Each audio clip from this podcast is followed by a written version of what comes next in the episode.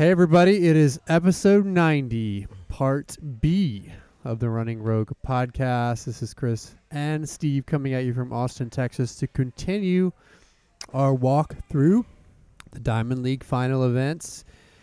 Now we're on Friday, and we're turning to Brussels to see what happens in four additional distance and middle distance events. We've got the women's steeple going first, the women's 1500 next the men's eight and the men's 5K to close things out. So we'll be covering them in that order, giving our previews and predictions, and then, of course, talking through each race live as they happen. We hope you certainly enjoyed part A. I will say, Steve, before we jump into our first preview on the women's steeple, we did pretty well with our picks yesterday. If we look at the recap, you actually had 10 of 12 podiums. Podium picked correctly. I had nine of 12, and you actually had all four winners correctly picked yesterday. I had three, and you were correct one, two in in all four events. So eight out of eight on the on the first and second place across those four events that we called yesterday. So pretty pretty cool. Yeah, nice work there. You get the the little mini win on the picks from yesterday. I will say before we talk women's steeple, we've got to just reflect on the ridiculousness that the fact that Kipruto was able to win the men's steeple with one shoe. I'm I'm still in awe of that fact, and I think I just told you before that I was just disappointed that Jager didn't take his opportunity to try to put a nail in Kipruto's coffin after that shoe came off. You know what I was most impressed with? What? Hellen Obiri's 27 second last 200, and that Cheruiyot's was 27 seconds the for his last 200. Yeah. Of course, one didn't do a 54 second quarter in the middle of that, but anyway, Obiri and and the the winner women's 5K winner and the men's 1500 meter finished in the same time for the 200. That's pretty last 200. That's crazy. That is crazy. Obiri obliterated the field, and she needed every bit of those 27 seconds to beat. Yeah, to, to beat, beat Hassan. So pretty impressive lots of fun stuff yesterday. Thanks to everybody who's already listened to part A. But we've got to jump in because we've only got now six minutes to preview the women's steeple. Steve, we we live called the Monaco meet, which was sort, sort of, of started us on this journey. Started huh? us on this journey of that women's steeple where Courtney Frerichs b- broke the American record and Beatrice Chepkoech broke the world record. And now they're back at it with, of course, Emma Coburn in the mix as well from an American standpoint. Current world champion, lest we forget her. And then you have Hyvin Kinyang, Kiyeng, who was in the mix at Monaco and has been in the mix all season in these Diamond Leagues. And then, of course, Celliphine Chespol, the young Kenyan who is not to be overlooked in any big races as well, although we know she's struggled a little bit late and isn't the same tactician that the others are. So, as you look at this field, what do you think? I mean, a lot of it's going to go into play. Do we have pacer or we running solo? And because there's no compelling reason to run fast except for the two Americans who want to go sub eight. But I just don't see any scenario in which Kit Chepkoech doesn't go out and doesn't push the pace. Um, she's certainly not going to get her own world record, I don't think, on this day. But she's I think let's say it's a hot pace. The question is, okay, what will happen? Will the Americans go under nine? I don't think both of them go under nine. Um, but I definitely think Frerichs is in a better position right now in terms of where she's at from a fitness perspective and where she plays out in this field. But I don't think anybody can beat Chepkoech. I think she's going to be our winner no matter what going away. Now I'm going to pick Frerich for second even though I think Coburn is going to be really angry and really come at this thing hard. I still just think that Frerich is on the upswing, and I think Coburn may have had a longer season with that indoor push that she had. So I'm, I'm actually going to put Coburn in fourth because I think Chespol, even though she had a bad race at Monaco, she's been on fire this year. She's not the strategian, as you said. She doesn't always choose the best tactics, but she's so incredibly talented.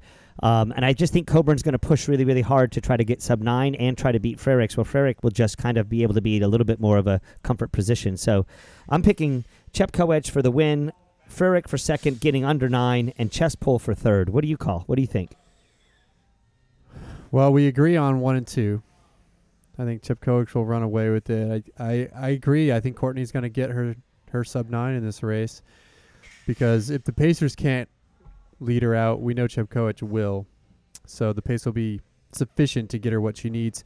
I'm going with Kid Yang for third. Wow. However, you know she she was there in the mix, finished third in Monaco, and you know I think has shown a str- you know strength all season and consistency all season. She's been third already twice in two of these Diamond League meets. She's got a couple wins as well. She beat Coburn earlier this year as well. So I like her for third.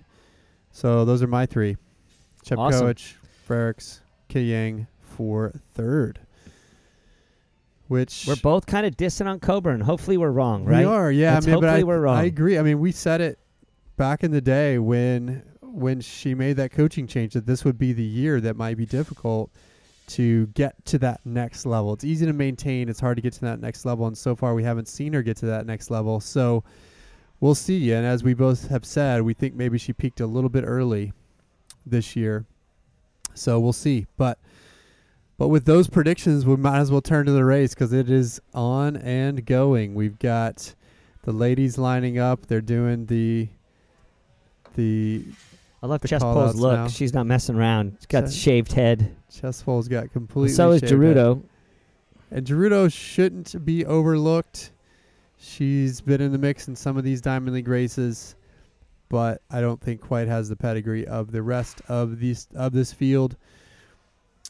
But we sh- we shall see. I think if there is a spoiler that we haven't mentioned, it would be Jeruto. Yeah, that's likely. I mean, we've got basically like 10 or 11 women who are under the 910 barrier. So there, this is a full a field filled with women who have the ability to get it done. But Chep is 844 this year, just puts her at a different level in my opinion. Aisha Praught, Aisha Praught, you can't forget her. Nope. The Jamaican athlete who trains in the U.S. with Emma Coburn. She could surprise as well. I bet my guess is she'll be just hoping for a PR today. So they are off. Got Pacers and in got play. two Pacers in front. And Chepkoech sitting right there in third place. Chepkoech is right on the Pacers, as we might ex- suspect. Yep. She's so smooth, Chris. We talked about this when we watched that race the last time. How strong and smooth. She's she's a good three to four inches taller than nearly the rest of the field, which gives her an advantage going over those barriers. And she's not a tiny little thing. She's strong and looks just like I mean, already, Chris, we've got a four, five meter separation in the first 200 meters. Yeah, wow. And Emma is at the very back. And they immediately turn to the women's discus. Wow. Here we go. we didn't even get to This see. is th- this is why the NBC Gold Sports Gold needs to have two different cameras. One that says, "Here's the race going on. You don't get any commentators or whatever else. Let us watch the races. Let us watch what we want." or do a split screen or something. It's Exactly. not like that doesn't exist, so that we can It's, at least. It is freaking ridiculous. This is the stupidest thing in our sport right now. I mean, it's a nine-minute race, you know. And It's I have no problem that they show these events. We want to know. We want all the events that are Yeah. going on in track and field to be shown. But let's watch them all. Let's not cut and paste it. This is the stupid. NBC created this for some stupid reason. Maybe just so that uh, Dwight Stones could feel good about his commentating job. But it's Well, just And so here's the other thing that's dumb about it is that there's a dedicated feed on NBC Gold for the discus event. Like literally, you could if you want to watch discus right now, you could, in its entirely. And then there's another feed for the track events. exactly. So why would they be going back and forth on this feed? I have no idea. But as it is, the race just started and we have no idea what's happening. Yeah, as we do this long term, we're going to have to try to figure out. This may be A something that dedicated precludes feed? that precludes us from doing this because This it so just sort of puts a puts a big damper in what our we pro- did see process. though at the very beginning was Emma at the back, near Yes. the back. She wasn't last, but she was second or third to last, and then Courtney wasn't too far ahead of her, but was actually ahead of Emma. Which, whereas traditionally Courtney's safety blanket has been just to follow Emma. So it'll be interesting when we cut back to that event. But we're not. We're to jumping now too. Chris. We're going to then do the jumps too as well. now we got a little Yeah. long jump in here. Again, we're not discriminating against these other events. We're just saying it's not what we're pre. We're pre- Why we're, wouldn't you do a split screen for these Doesn't and show both? At least give us some context on what's going on with the steeple. So frustrating. All right, so now Ah, we're back, so but now we're not back sure where we are. Steeple. Chepkoech is way off the front. She's got a I 10, can't really 15 see it. 10 from meter that gap, view. Sorry, 15 I'm meter gap pretty far away. to Jeruto in second, Kitty Yang in third, Chespol fourth. The Americans aren't even in the picture. Nope, doesn't look like it. They are out the back. Frerichs in We're sixth. five minutes into this but race. She's got. She's probably. f- Now, Chris, we've seen this play out before where she's these athletes will go after Chepkoech and try to run with her. Looks like Frerichs is doing the work up there with Coburn sitting behind her. We've seen it with these athletes have fallen off the back and not been able to maintain the last half of the race, and that the Americans are able to to chop them down. But we may not get that. We are looking at um, yeah. leading that chase pack, and it looks to me she's about eight seconds down on second, and probably ten seconds down on Chepkoech. Yeah, there's five Kenyans leading, all strung out. Koech has a 10 meter or so lead over Jeruto. Kenyang about five, no, more than that, five, six, eight meters back of that. Chespol in fourth. Chemutai, guess that's a Ugandan, in fifth. Chemutai. Yeah, I mean, I, I th- what's crazy here, Chris, is Jeruto is right on Chep Jeruto is gaining on Chip she is definitely gaining on her and putting, bringing, making up ground. Um, and Frerichs and Coburn are now separated. Looks like Coburn, they're both kind of going, flipping back and forth back there in terms of moving up. There's still, what, three laps to go here, Chris, or is this two, Two. laps to go? Two laps to go. Two right? laps to go, yes. Two to go here. two to go in 630 so you're on Well, they're running fast. They're, yeah they're they're I don't know what this is, but I don't think we're looking at world record again. It looks like um, well, Frerichs is now starting to really reel in fourth, fifth place there, Chris. But there's such They a gap, they're 20 meters the americans are 20 meters back probably at least. fifth Yeah, and Jeruto does not look to be falling apart Chepkoech seems to be extending her lead now but Jeruto's holding it together fairly well it seems with Kiyeng just behind her as well I think the Americans are out of this one yeah. I don't think there's enough round. They're definitely have gone up and around to fifth place, but I just don't know if there's enough. Coburn now is doing the work up there as they're trying to shut down and bring back um, pull. but they've got 20 30 They're meters to chest 15 seconds behind Chepkoech, and they're another five seconds behind Chespol. So they're going to need some fading. Although, look, Chris, now look at how much Chepkoech has pulled away here. Um, Bell lap. Frerichs was what? she was in fifth. This is insane. Another demonstration by Chip that she is head and shoulders above the rest, but it doesn't look to me like the positions are going to change at this point. No, I think they are. I think you're gonna. I think you're You gonna see Jeruto's Americans in third. I think you might Really? see Americans end up in I don't third think here. that's possible. Yeah, I think so because you got one and two. We got there's. Yang's not falling apart. Know, Jeruto, we'll see. Jeruto would have to fall apart. I, I, I think it's mm. over. I think the Americans are off the podium, and then it's just a question of what time yeah, are they going to get. They are. They're not. They haven't even caught Chespol yet. I mean, so Chespol, yep. Chespol's probably going to fade. So Frerichs or Coburn could get fourth, but I don't think they're catching Kiyeng at this point. And Beatrice is going over the last water wow, she jump. needs to work on that water jump there. That was she lost time. Still has a 30 meter lead. but it looks like she's going to get just under nine, so it's not quite the fast race that we were expecting. So it looks like it's going to be Jeruto in second, Kiyeng third, and it looks like Coburn's catching Coburn and Frerichs are going to get. Fo- looks like they're either going to get fourth and fifth. fourth and fifth. So 854, 855. Jeruto looks like she gets under or just barely doesn't. And here, let's see how we, we see with fourth. Uh, looks like, oh, they pulled away. Looks like Cob. Coburn hard to tell. Looks like, six for Frerichs. yeah, like F- Coburn for fourth. And then, but they were not as fast as we were hoping. they were um, not. Mid eights. Interesting race. I mean, we didn't see half of it, but it was clear that Chepkoech took the lead and strung everybody out, although not as fast as she did in Monaco. She ends up with an 8:55, about 10 seconds behind her time. And you called Monaco. Kiyeng in third position, so you I get did. bonus points I there. did. Yeah. I did. And Jeruto, we did mention at the start would be a spoiler if there was if there was one. Yeah. It's just odd to me that Coburn and Frerichs weren't on their game today. Yeah. I Chess mean, Bowl got fifth, Coburn fourth, and Frerichs sixth. so they were 905, I mean, 906, Still fast. 907. I mean, yep. 907 isn't slow, but certainly But not that's what just they ran one second off of uh, off of uh, Coburn's best for the year. So, Yep. but seven seconds. Frerichs was seven seconds off what she was ready for. So yeah, a little bit of a disappointment, but from the Americans, but still, again, Chepkoech just proving how much better she is than the rest of the world. The Jeruto is that was definitely a real, a, a great race for her. It's interesting to me, and I mean, of course, we didn't get to see the first half of the race, but it was interesting to me to see Frerichs and Coburn go to the back to start. You know, why wouldn't you be up if you're trying to run a fast time? Why wouldn't you be right up in the mix, at least in mid pack? Well, we've If- seen in the past, Chris, that they have been able to run the rest of the pack down. They've usually gapped and let let Right. big gaps happen, um, but uh, they probably just misjudged, thinking Chepkoech was further ahead. Although they needed, they probably were getting splits, and they probably knew where they were at in terms of their times. Um, so I don't know. It does it. They they were they misjudged it a little this time.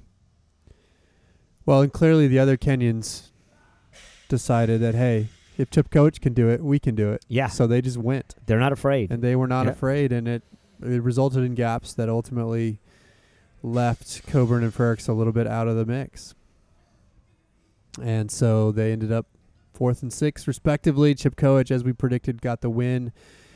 And then Kiyeng, my third pick, ended up in that position with Jeruto, the surprise podium t- taker. She got a personal best to get under nine for the first time.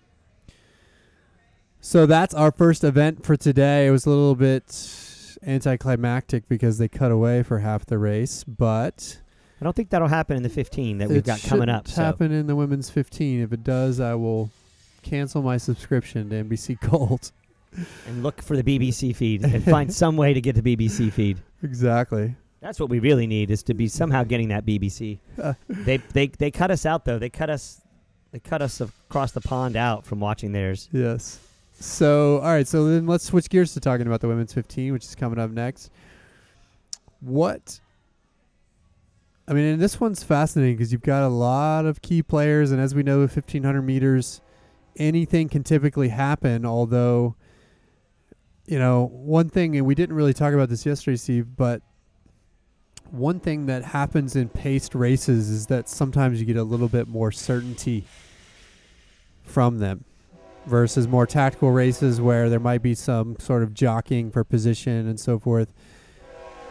You know, you're going to have typically the cream rises to the top in a pace race, and there's certainly a lot of cream to rise in this one. You do have a pacer, one pacer in this field. Doesn't say how fast she's going to go out, but I would assume they're going to set at least, least a four four, minute, hour- four yeah. minute pace, which is which is legitimately fast. And then you've got the key players here being, of course, Sifan Hassan, who we talked about in the women's 5K yesterday, Shelby Houlihan, who has now two Diamond League wins this year and has just shown an unbelievable kick that so far this year has been unmatched by others. She comes in also with the best season best so far from all of for for all of these runners. You've got Laura Muir, of course, the British athlete who has the pedigree to run fast, has shown this year that tactically she's kind of figuring things out and will definitely be a threat here as she's she has challenged Hassan in a few races. And then of course you've got a handful of other African athletes to look at. Tsegay, Alemu, Chebet, and Chebkowski that, you know, might be in position for third depending on how the race plays out. How do you see this one going? Did did you mention Jenny? Oh, no. And then we've got Jenny Simpson, course, who the we other can't American. we cannot we cannot discount. No, because she knows how to show up in big races at this kind of a stage. So she's somebody else, and she's run under four this year. So she's legitimately in play for so- a race that goes sub four. Yep, and has a Um, mile PR too this year. Yeah, so she's on fire. She's running really well, and you know, I think that, you know, I think a lot of what's going to happen here is how much work are the others going to do to try to put Shelby in a tough spot. I think that's what's going to happen. Is the pacer going to go out super fast? Winnie Chebet, who hasn't run very fast this year, she's in that same group. Um, of training that Cheruiyot and Manangoi are, and so her coach we know has the attitude of don't let kickers win races if you can avoid it. So it could be that she takes a race and pushes really hard from the outset. Yep. Um, Hassan we know will not do work. We we know she's doubling back from the five thousand last night. Had a seven hour drive to, from Zurich to Brussels. Um, we expect her to sit around, but she's going to have a fire in the belly, Chris. A definite fire in the belly. You could see how much she was upset Yep. by not getting the win over Obiri and running a 27 second last 200 definitely puts her in a position. Like I was thinking about that, Chris. What if Shelby was in that race? Could she have kicked with those women? I don't know. I mean, I, I think that was they were moving so fast. The two accelerations that were made there, one by Hassan and then another by Obiri back to back. Could they have been covered by Shelby? That would have been an amazing race to see. Um, but I do think that's a big problem for Hassan that she's she's worked that energy. I don't know. I think it's going to be hard for her to come back. So I don't know. I mean, I think we're going to see a fast race. I think it's going to be furious. I think it's going to come down to that last 50 meters and who's holding on. Chris, I'm going to call Shelby for the win. She's undefeated this year. She's got a kick. However, this race goes out, I think she's got the confidence now to believe that she can win this race.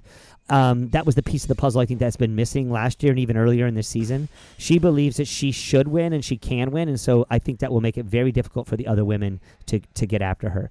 I'm going to put Laura Muir in second. I just think the fact that the two of these ladies are fresh, um, they're hungry, and and Hassan is coming off of that really fast, blistering, quick last 400 meters of her race.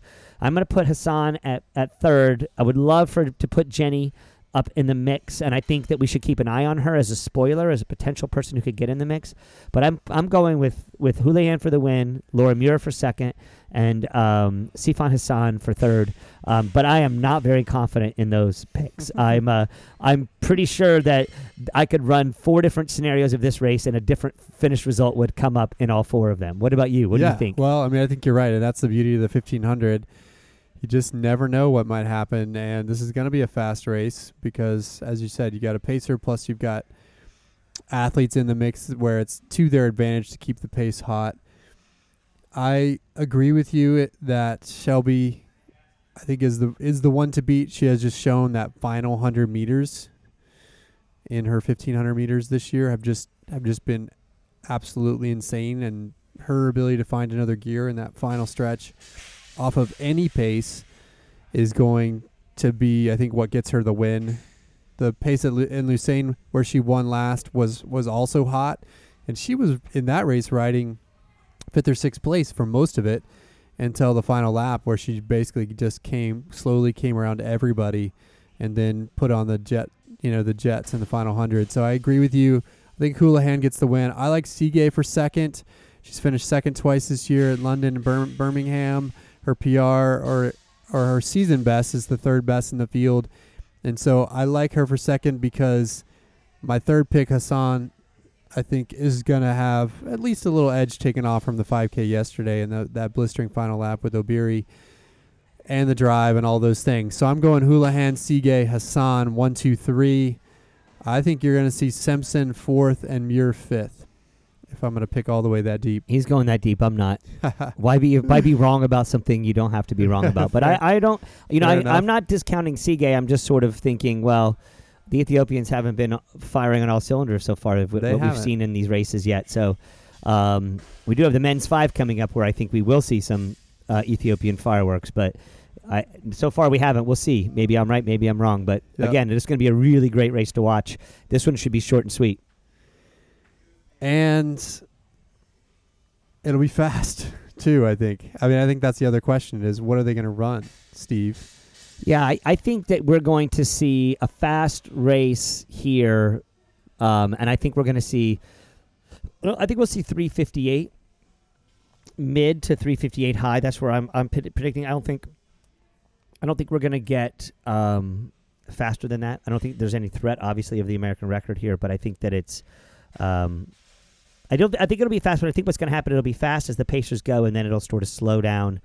Does does somebody? I think it'll end up slowing down, and if if Hassan has anything to do with it, she's going to try to make it slow down.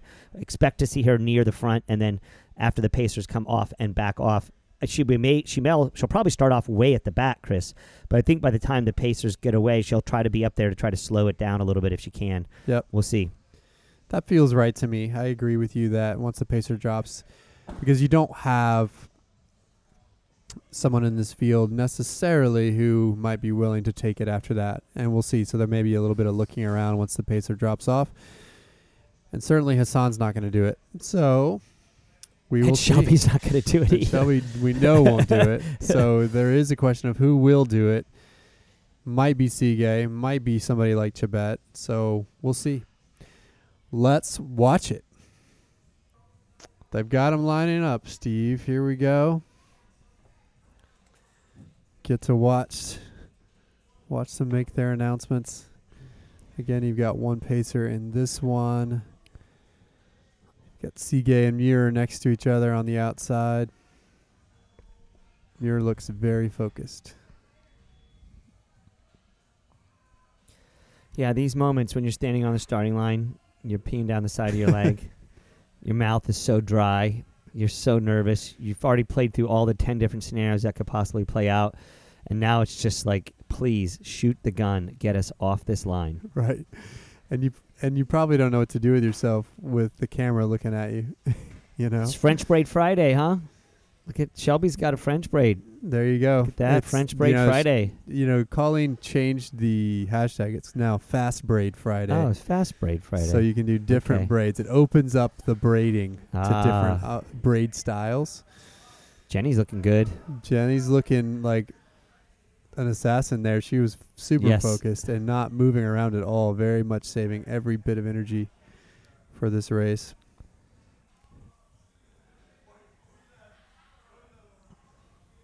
So, here we go. It'll be interesting to see how they slot in behind that pacer, Steve. I think that'll tell us a lot right from the gun. Is this Pacer, the one in lane one? It's hard to tell. I'd never heard of her, but I also hadn't heard of the woman on the way far outside either. So Let's see.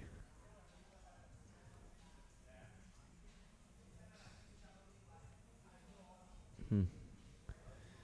We will find out. All right, here we go. not. We're off All on the line. Here line. we go. The song goes right to the back. As she did in the 5K yesterday. There's your pacer right up front. Definitely your pacer. You've got one pacer in this one. I do think it'll be interesting to see where the Americans put themselves in this one.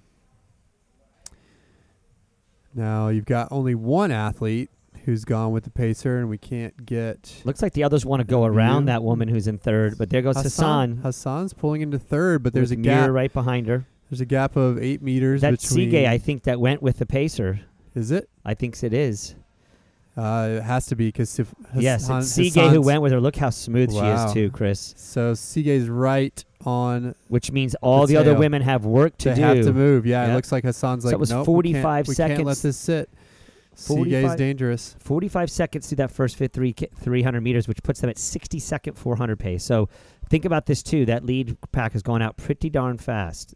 Perhaps too fast. 61 3. That's really fast. So 404 mile pace, yep. basically for the ladies here. That's sub 350 pace for our runners, which is pretty much too fast. So, what's So going on is this is going to be interesting. Muir, so we've got Hassan trying to bridge up to Tsegay, with Muir making that decision as well. but you still have a gap there, five meters, and I think the Americans are in good position here. I think they are too. They're, They're just sitting back, back. letting it come.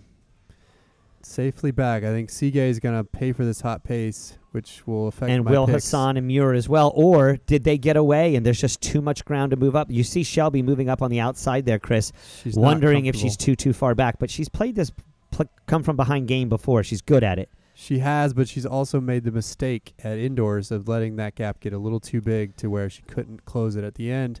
And she talked about that in some of her interviews after indoors. So you can tell she's trying to keep them in touch. But right now, Houlihan's in fifth, 10 meters back of the front pack that's led by the Pacer, followed by Tsegay, Hassan, and Muir. Yeah, this, this is lined up.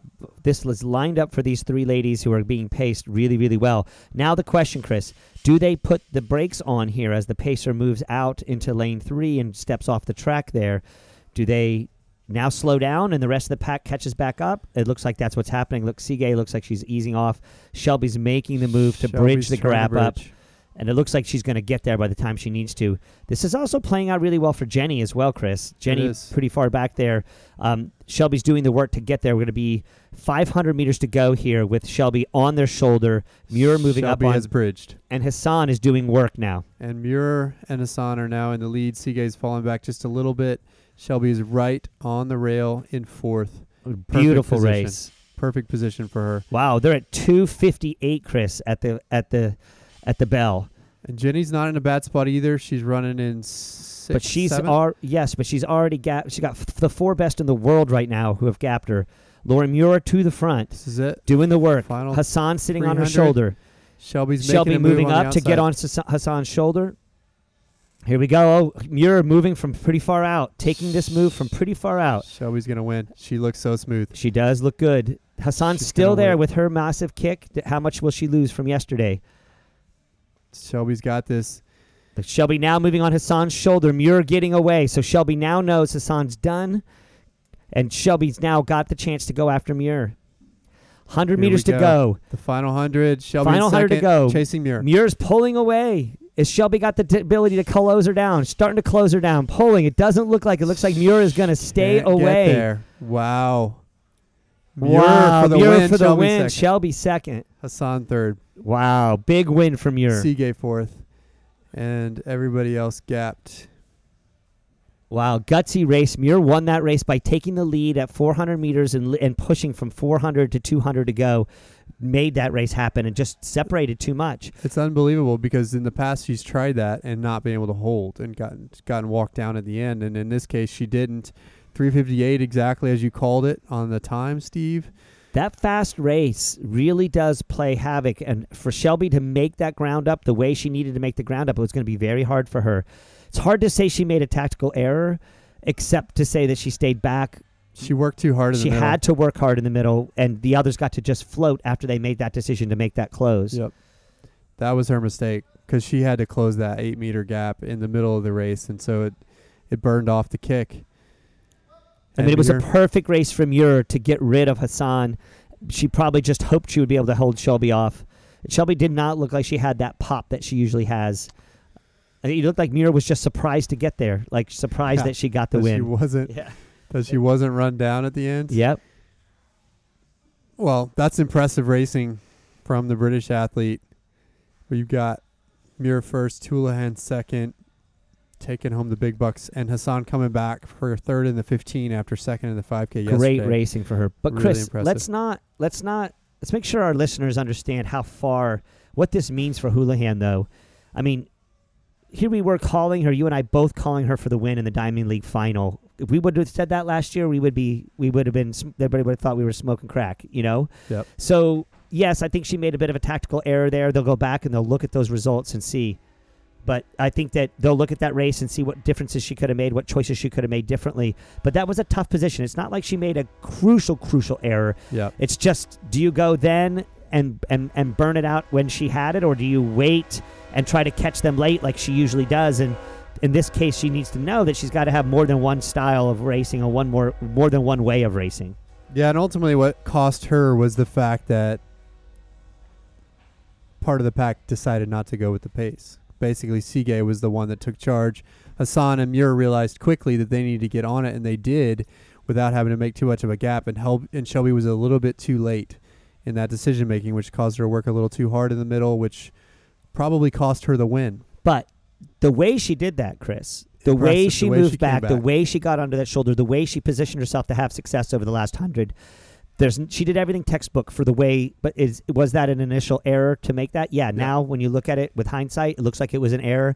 Although you and you were saying with 200 meters to go, Shelby's going to win this thing. Shelby's going to win this She thing. So in that position. it, it it's really hard to make those. It's really hard to decide how to play those out in those races like that. But so much nicer to watch a women's fi- 1500 when they go like that rather than the men's when they sit around. Although Cherry and uh, the Yeah. men's 15 yesterday was very hot, but and, y- and you also, you know, kind of assume some fading from Muir, which didn't happen this time. No. So kudos on all of those podiums. That was pretty fun to watch. The the other thing to note here, Steve, is that Jenny Simpson ended up dead last, oh, it's sad. four oh four. Hmm. She looked to be in decent position, although a little bit too far out. she looked to be in position for fifth, at, at least Yep. with a lap to go, but then faded at the end. It does make me wonder what's in the cards for Jenny as we go into a World Championship year next year. I think we'll get two more years out of her. I think she's gonna. But will she move up? I don't know. You know, she was a steepler. She can run the five well. Um, she's a really good strategian. She's good at the tactics. She knows how to play the races right. I just don't know if she's she hasn't done much of it. You know what I mean? And what does she have to look at? Well, I mean, she's still got to deal with Shelby She's still going to be Shelby's behind go- Shelby. she's still going to be behind Shelby, no matter what race she chooses. Either So- way, she'll be second behind Shelby. Right, exactly. And who was and and then who else is going to be in that group? You know what I mean? We know Right. how's that going to play out. And anyway, so Plus, she still has probably a better chance on the international stage at the 15. And the question is, where's Rowbury going to be after she gets done having her child, and which what race distance is she going to race when she comes back? Because you know Rowbury's coming back. There's no doubt about it. Yep. It'll be interesting to see as we go into next year and also where Shelby decides to focus. But I think at this point, she's proven that she can beat anybody at the 15. And even though she got second today, was in the mix in a really solid race. And uh, we'll be watching it how it plays out next time. All right, as we switch gears here, Steve, we got to preview our next race, the men's eight. The men's eight. So if we look at this field, and again, as we talked about with the women's eight and you know some of the the events of yesterday, because you don't have the heats happening as you would in a normal global championship fashion, you've got everybody coming in fresh for one big race, and with the eight particularly, where oftentimes a favorite might get get caught out with some bad tactics in one of the preliminary rounds. You know, you don't have that here, and so for the most part, you've got all the key players in the mix right now that would normally be in the mix for a race like this, except for perhaps uh, what's his name, Amos. Yep. So Emmanuel Korir has been the class of the men's eight. The UTEP athlete has gone trained collegiately here in the U.S. Kenyan born and Kenyan citizen. He's been the class of the eight so far this year in several diamond leagues and his only loss was in the African Championships, but other than that, has basically been dominating. Has the best season best, where he also earned a PR in 142 low earlier this year. You've got Kenyami, uh, Kenyami, Kenyamo, also from Kenya, who was third in London, Commonwealth Games champion. He's run 143. You've got Clayton Murphy, the American, who has been solid, kind of coming back this year. He got second behind Korir in London. Also has a PR in the low 143s, so he's in the mix for a top three. And then behind that, you've got three three other guys who've run 143. So depending on the tactics here, could be in the mix for a podium. As we look at this one, Steve, what are you seeing? Well, I mean, this one's really hard. I mean, you, I think Korir wins this race. I mean, I think that there's just nobody else when he's basically an entire f- over a full second ahead of the rest of the field this year in terms of what he's run. Um, he can win from front running tactics, which he likes to do. He can also win from from the back. He can win any ways that he wants to win.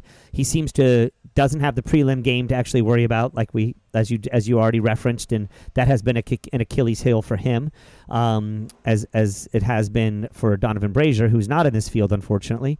Yeah. Um, I'm assuming he's been hurt, and we haven't seen anything from him. So uh, let's hope he's hurt and it's not something else. But um, you know what happens after that with Korir? I'm expecting a fast race. Korir continues to talk about the world record. That's not happening today. But I guarantee you what he is going to do is just he feels like he's so much better than everybody else that he's going to make sure this race, at least from the 200 meters the, over the last 600 meters, he's going to make sure this race goes very, very fast. Even if he doesn't take it out the first two, I'm sure he'll take over and start doing the work.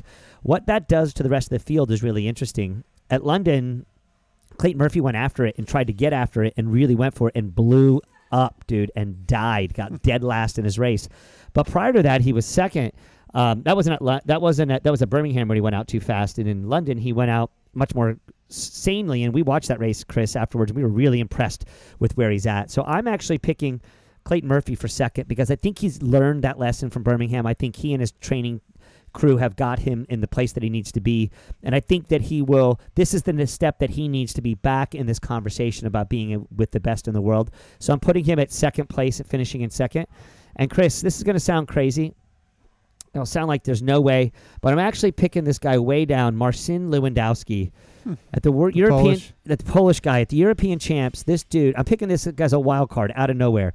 At European champs in the 15, he came from absolutely nowhere to basically nab second place at that race behind ja- Jakob um, uh, Ingebrigtsen. And I'm just doing a wild one here. This White, the Wycliffe guy, Kimiani, he's been running incredibly well. It's pretty stupid for me to pick this pick, but I'm just picking a crazy one because I just want to see this Lewandowski. I told you it was crazy watching him close. I think he might be able to pull that off depending on how this race plays out. So I'm just calling a wild card there with Lewandowski in third place. I'm going to pay for this one. I'm pretty sure. It's not a bad. It's not a bad pick. It will be interesting to see how the front goes. They do have a pacer in this one, unlike in the women's eight. So you've got lane five will be going out pacing them. It does make me wonder if he's going to go out in world record pace. Korir's been talking about the world record. The world record for reference is 140.9 from David Rudisha from the London Olympics in 2012. So he's still got over a second to get that. So I agree with you. I don't think it's possible, but it doesn't mean they won't go for it today today in this race. And so if that happens, I could imagine Korir being the only one that goes with Correct. that that hot of a pace and which makes the tactics behind really really interesting and I think does sort of bring somebody like Lewandowski into the mix for third or even second depending on how things play out. I tend to agree with you. I like Clayton Murphy. He's been on form has the second best season best in the field. So and and has shown decent tactics this year as well. So I like him under kind of a variety of race conditions. So I'm going Korir Murphy as well for one two. And third, you know, I, I do think it's sort of like drawing a name out of a hat. I think it's going to be who who uh, rigs up the least in that final 100. And for the purposes of just making it easy, I'm, I am going to choose the Kenyan Kenyamo because he has the tied for the second best season best, and I think races like this might just go that way. But I I think anybody else in this field could have been third, except for maybe one or two guys. we shall So- see. So we shall see. We will tee it up now. Here we go, lining them up. Interestingly, Steve, you got Murphy on the outside again, lane eight. Korir in lane six, as we talked about with the women's eight. That's a more normal position to want to be in, so you got to assume that he got to pick that spot. Yeah, and it was interesting how the women in the eight yesterday chose different ones. So it's uh, interesting how that plays out. Yeah, it's more standard of where they would position themselves. Yep. Although I'm not sure why he has to share a lane. Oh no, that's Lewandowski who's sharing a lane. Yep. And there's the man, Emmanuel Korir. I think I think Lewandowski is sharing it with the pacer. Yeah. So I assume that means that he's not too worried because he can just slot in, Yep. slot in behind. Yeah. Yeah, Tui with him is with the pacer.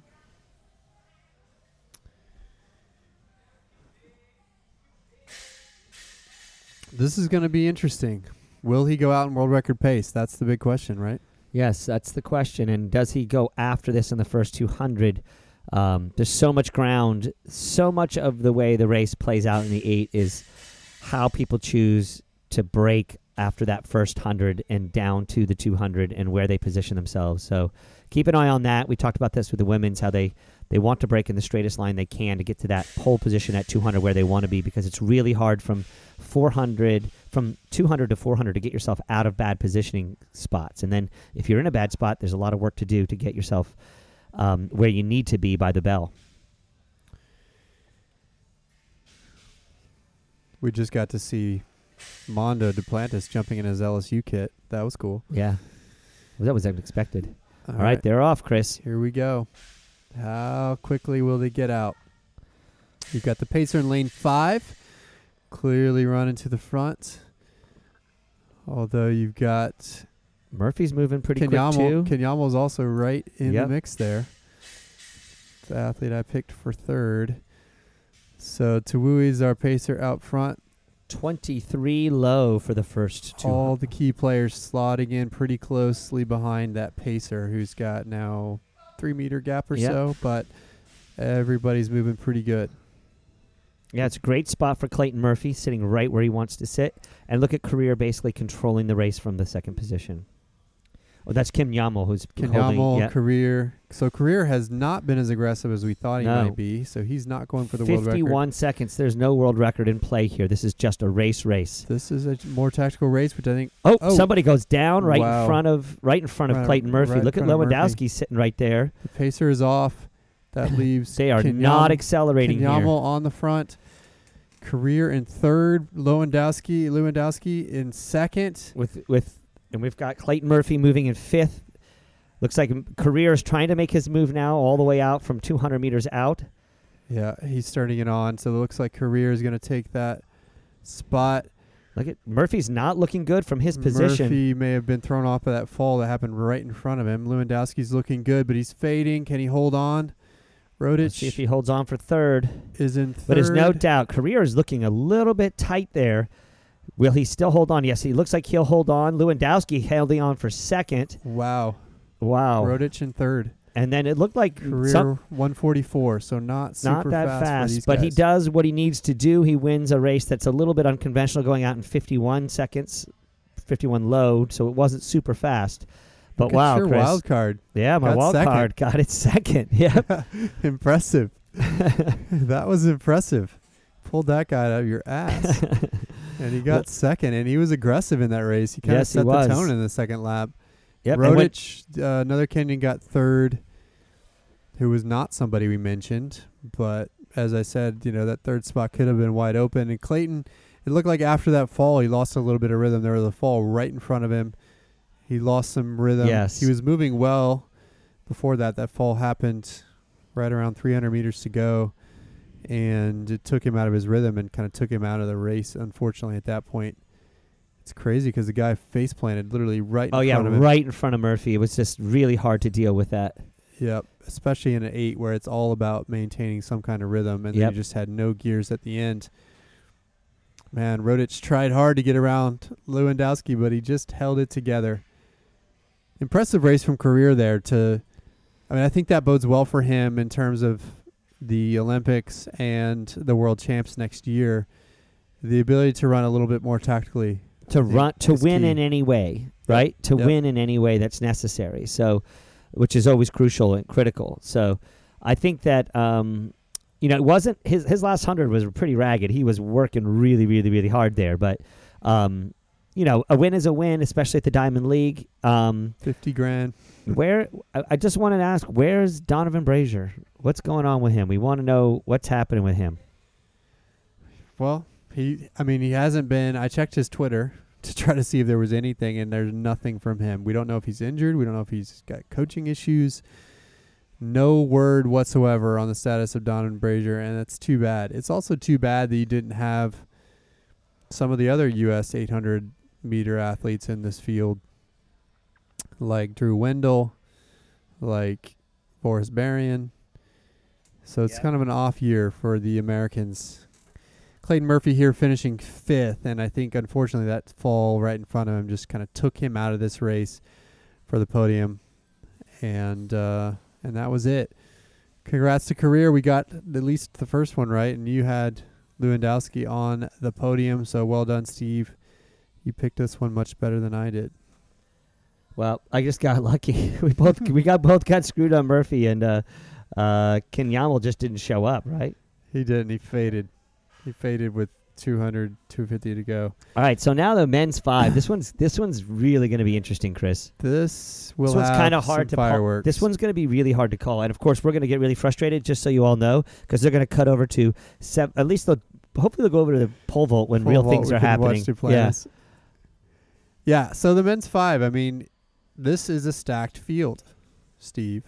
One of the questions, or at least the things on the table here, is that so far this year, sub 13 has not been beaten in the men's 5K, which would be it'd be the first year that hasn't happened in a very long time.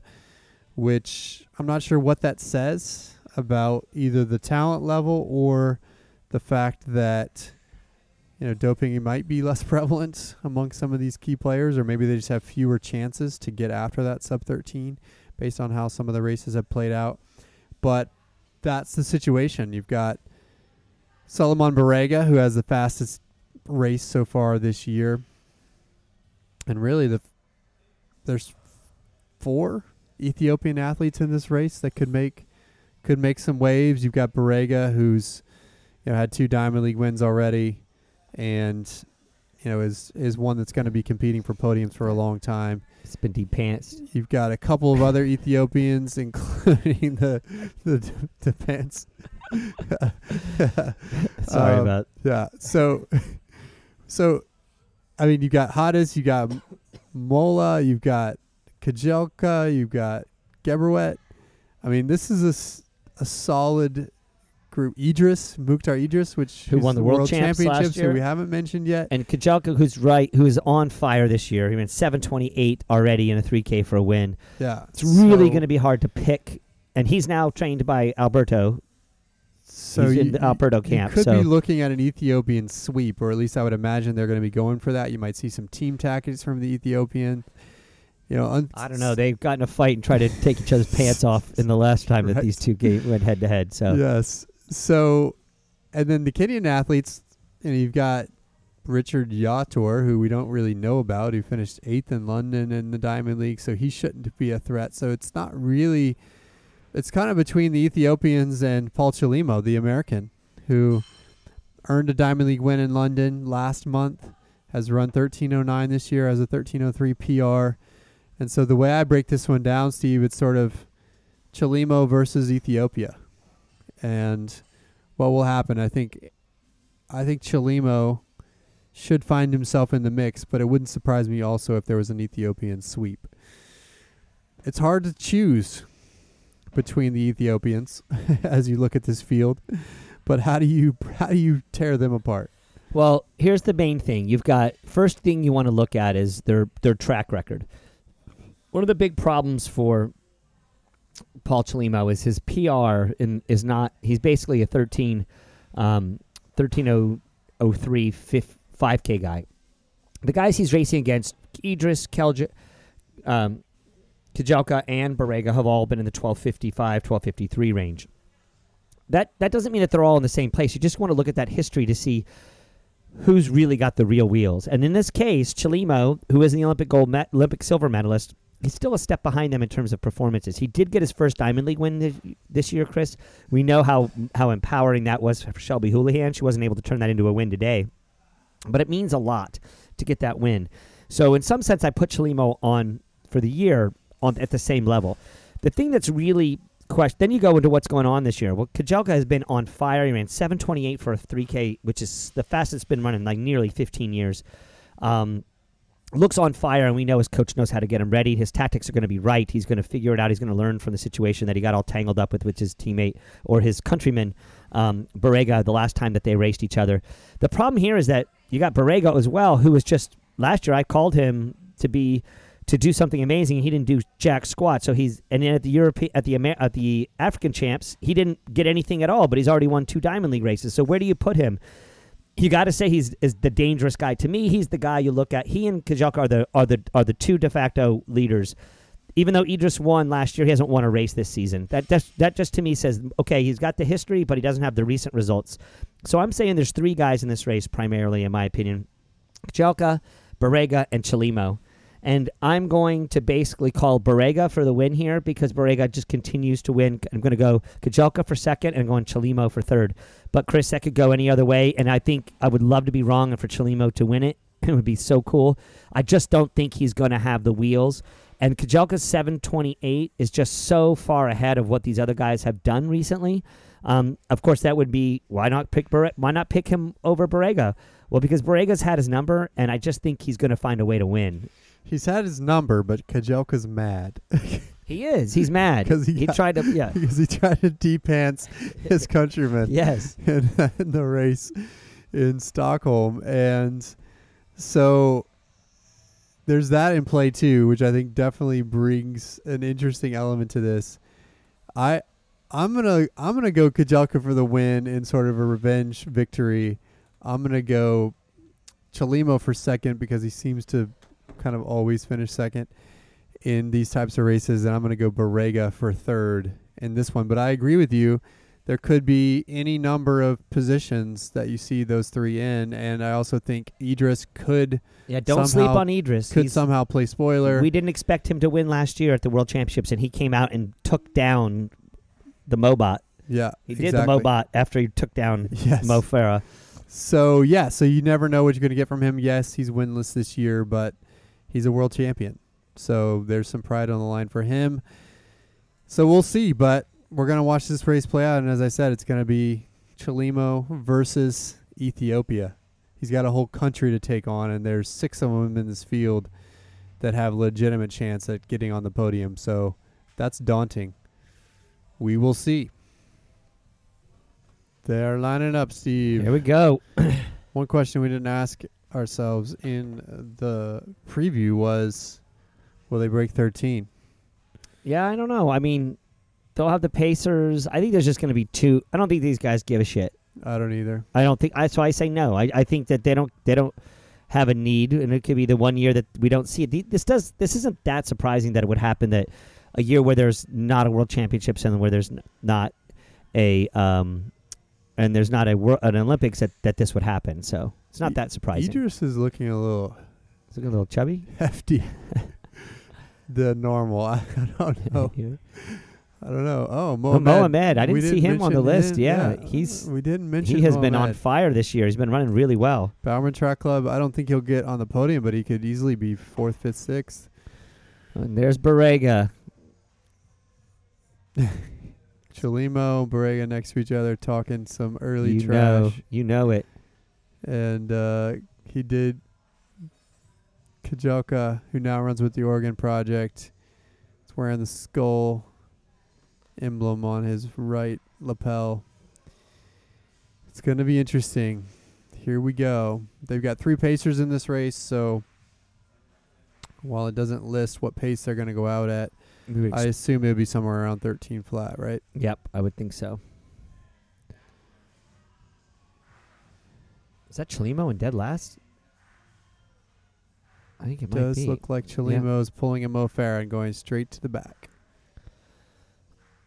Mm, they're moving. which is an Chris. odd decision, yeah, for a race like this. I think he's quickly realizing his mistake and starting to come around, up and around, as you like they to were say. 26, 27 seconds. At, Wow, Chelimo's kind of gotten caught out a little bit. yeah, it looks like he's closing that down he's though. closing it down, but yeah, he ben uh, True's out the back quick. Looks like he also is looking at trying to find the rhythm he'll need to hold early on in this race. But they are definitely moving, Chris. they're lining up single file behind the pacer. Yep. Looks like you've got Kejelcha right behind the three pacers. Barega two spots behind that in sixth. Yep. Looks so good. All right. Looking smooth. Chelimo's still near the back, running third to last. It looks like with Ben True second to last. The other American, who we didn't talk about in the preview either, but you know has sniffed some of these times, but just hasn't shown the ability to win in races like this. No, and I don't think that's going to happen today. Um, the way it all plays out. So now we're 4:49 in. Mm, at least two pacers still in there. Kejelcha and Kejelcha and his countryman Hadis. Chelimo's just behind Kejelcha. You can see him back there. up. Yep. Back in the mix. So all of your key players, basically three, four, five, six at the moment. Barega is right behind Chelimo. So you just took them 2K in. So you got is that two more pacers there? The guy. It looks like there might be two more pacers in there, Chris, because One more, one more, because Hadis is. Uh, Oh, Hadis is- yep. He's uh, yep. Ethiopian. Probably Hottest is dialed in to do work. He may be the unofficial The sacrificial next pay pacer. yeah, the sacrificial lamb for the Ethiopian men. now we'll go over to the to the high jump. J- High jump. Oh, there we go. We're All moving right, now. Now we're moving. Kejelcha's in the lead. Looks like you still have a pacer in the mix. It looks like Kejelcha doesn't want the pacer there. But you've got four Ethiopians, one Kenyan pacer, and Chelimo in fifth. But Chelimo's got a little gap. There's a gap there. Oh, it's actually not a little gap, Chris. It's a It's a big pretty gap. substantive Four or five gap. meters? And Edris is back with Chelimo, not making that move. So we've got Kejelcha, Barega, Gebrhiwet, Hodis. What they're doing, they're like out in lane three. Oh, that's the pacer coming off, and there was a bunch of other. Looked like they were all trying to position. Five Ethiopians lined up, basically one through five, with Chelimo in six. Yeah. Chelimo is got to be. This has got to be too much of a gap for him at this point, don't you think? I think so. I don't. I don't know He's how he can make the difference in 15 Edris. meters to Hodis. Gebrhiwet in third, Barega second, Kejelcha first. So the Barega versus Kejelcha battle This is what we thought. out. This, this is we thought how it would play out. Who's this third guy? Oh, here comes Mondo. Mondo Duplantis now on the pole vault.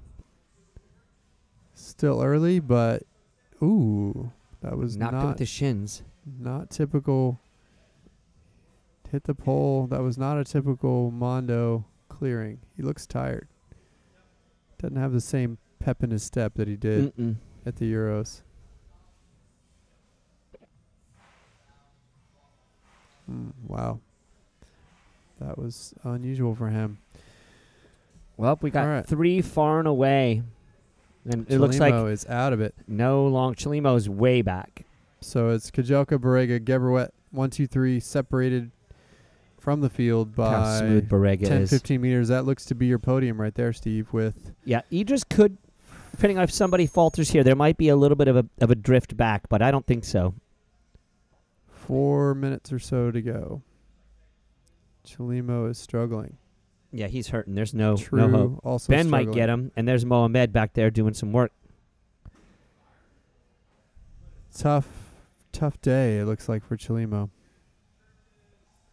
Man, Kejelcha doing all this work. Barega just content to sit behind him, and then Gebrhiwet sitting behind him in the third position. Gebrhiwet has a mon- monster kick, but so do these other two guys, the guys up front. So 60.1 for that one as they go through. What was that, Chris? It, was 3,200 meters? It's more than 3,200 meters, like got- 42. Four laps to go. I think.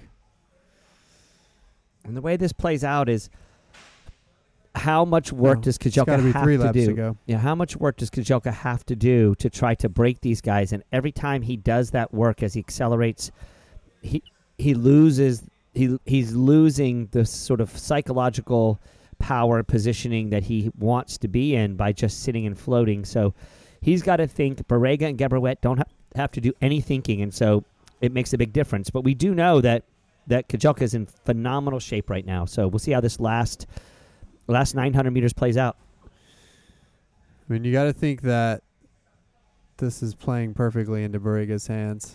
You have to think. Well, there, there, Kejelcha slowed it down a little bit. He slowed it down by about a second. Two laps to go. Yeah, this is where we'll start seeing. Well, probably won't see any fireworks because I don't think Gebrhiwet or Barega has any desire Why or any move? need to do anything other than sit there. But we, will you know, it'll be another lap before we see any big moves. But Kejelcha may try to separate. You see him; he's trying to accelerate. Barega had to put his head down there to reconnect, but he's able to do so with relative ease. Barega's in the perfect spot. You've got to like him at this point in the race with a lap and a half to go. Yeah, and Chelimo's nearly 400 meters back. I mean, 100 meters back from the leaders. W- Yep. Nearly 100 meter Not a back good from the day leaders. for Chelimo. All right, here we go. 500 to go.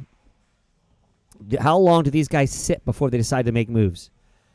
And if you're Kejelcha, what do you do? Do you try to go from the front or you wait till you counter? He's gonna mow. This is he's gonna be doing the mow, trying goes. to win it, win it off the front, accelerating each time they try to come by him. So here we go. 400 to go. 60.5. There we go. They've started to accelerate already. Gebrhiwet looks like we will get under 13 minutes here. he's Oh, off the back. So now it's Barega versus Kejelcha. Barega's perfectly positioned right on him. But he's winding up. You see, he, Barega has to dip down every time. Oh, here it comes. Here comes Here the first comes. move. Here, Here comes, the comes first move. Will he go with them? Kejelcha Wow. tries to change gears, but Barega's there's, There's too no much there. 200 to go. And Barega's These guys are gone. these guys might even be under 1250 today. Oh, he's gone. It's over. Barega Can Gebrhiwet can Gebrhiwet catch Kejelcha? Kejelcha's looking back. That's not a good That's sign. That's not a good sign. Uh, strong. Gebrhiwet's going to get him. Yes, he is. Barega for the win, going away, looking so powerful. And he's going to break 13. Oh yeah, it's going to go under 45, Wow. 12, 42. 1243. Wow. Unbelievable. Wow. That's that explains why Chelimo was so far off. Yep. The pace was hot. So they broke the world lead this year by almost 20 seconds, 18 seconds. Barega looks smooth too. It looks like he had more in the tank there. Oh yeah, he there was it, he was just biding his time. So what happened happened at African Champs? So something else must have happened there. Um, but yeah, this was a now watching him run, and you know you you you called it after with a mile to go. You were like, I don't. How does Barega not win this Yeah. thing? Yeah. Even though I didn't call him, you called him to win. I called so him to you win, got that right. yep. But yeah, I got it mid race. Gebrhiwet in second, who we didn't really mention except that he was one of the other Ethiopians that might have might have the ability to play spoiler. But the first five athletes in the ra- this race, all under 13, all Ethiopian athletes. And Chelimo gets under twelve fifty seven. Wow. So Big race for him. Personal best for Chelimo. Wow, it's a big PB for him. Six. So you had at least six guys under 13 minutes. So yeah, it's crazy. That's one of those things where, you know, sometimes watching these races, if they get strung out, you don't know what's exactly happening in terms of time until the end. And there's a reason why they were so strung out because it was fast. Absolutely. And that was how much of a PR for Chelimo? That was, I think he's run 1303 if I'm not mistaken. Thirteen oh three. So it's six So, second PR. Six second PR. There's the move, sort of the same way that uh, that the other Alberto Salazar coached athlete got jumped. yeah. So wow. Huge time there. One of the fastest in a long time on the track for the men's 5K. Chelimo getting under 13 for the first time. That's a big deal. We'll we'll eventually raise the question of when will Chelimo go after the American record. Yep. But there you go. You had eight men under 13. Ben True. Mohamed, both season bests in 1303 and 1304 to get ninth and 10th. How does that feel? Wow. for Amazing. those guys. Those are so so fast. Those times, but to see to be so out of the race, that's tough. Ethiopians get first the first five spots. So congrats to the country of Ethiopia. Ethiopia one, Paul Chelimo zero. And that will wrap our coverage for today. Thanks for your patience listening to us with some of those big sections where we cut o- they cut away. We appreciate it. We also appreciate you putting up with us just being track fans for a week. Yeah, let us guys. know what you guys think. Um, we can continue to try to work on the uh, production production end of it, Chris. But um, we had fun. Yeah, and we had some people suggest that we somehow Facebook Live this instead of doing it as a podcast. So we'd love f- for you to give suggestions as you have them, and we'll be back to our more regular content next week. So thanks you guys for listening, and as always, you can check us out at roguerunning.com or follow us on Instagram, Twitter, or Facebook at Rogue Running. Until next time, we'll talk to you soon.